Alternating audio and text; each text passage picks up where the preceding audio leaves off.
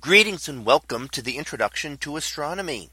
One of the things that I like to do in each of my introductory astronomy classes is to begin the class with the astronomy picture of the day from the NASA website that is apod.nasa.gov apod.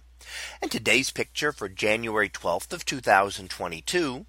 Well, it is titled Comet Leonard close up from Australia. So what do we see here?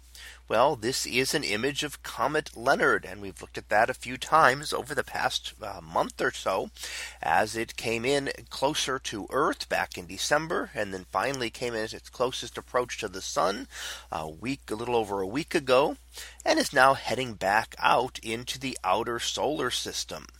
Now, when comets come in closer, they develop their head and tail. Normally, a comet essentially is just a big a block of, of ice uh, and other materials, so ice and some rocky material, that orbits well out in the depths of the solar system and really doesn't look like anything interesting other than just a small solid object and it would be essentially invisible. We can't see comets out at the edge of the solar system simply because they are so small.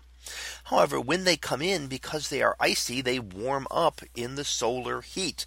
So the sun's energy will heat up that ice and vaporize some of it. And that material will then form the halo at the front of the comet here, the head of the comet.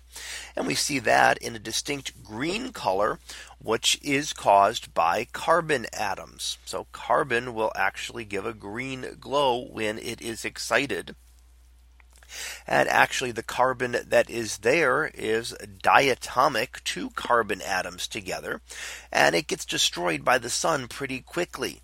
So we see it very close, very solidly at the front of the comet.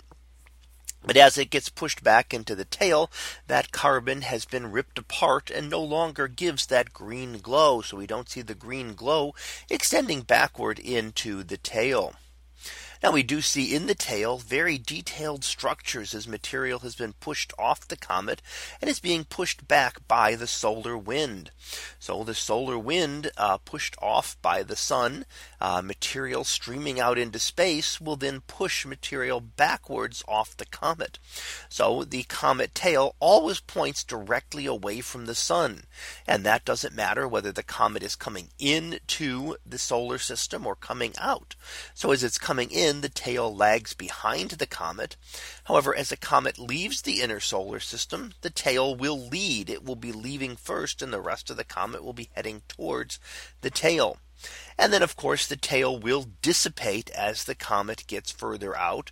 So we will no longer be able to get images like this of Comet Leonard. As it gets further away from the sun, the tail will start to dissipate as the energy that creates it is comes from the sun and will then disappear. And we will it will be too weak to actually create the comet like the image that we see today.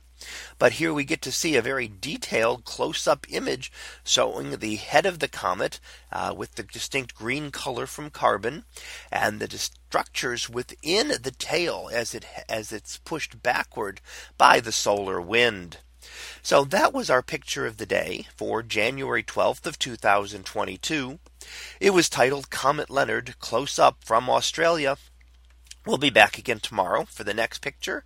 So until then, have a great day, everyone, everyone, and I will see you in class.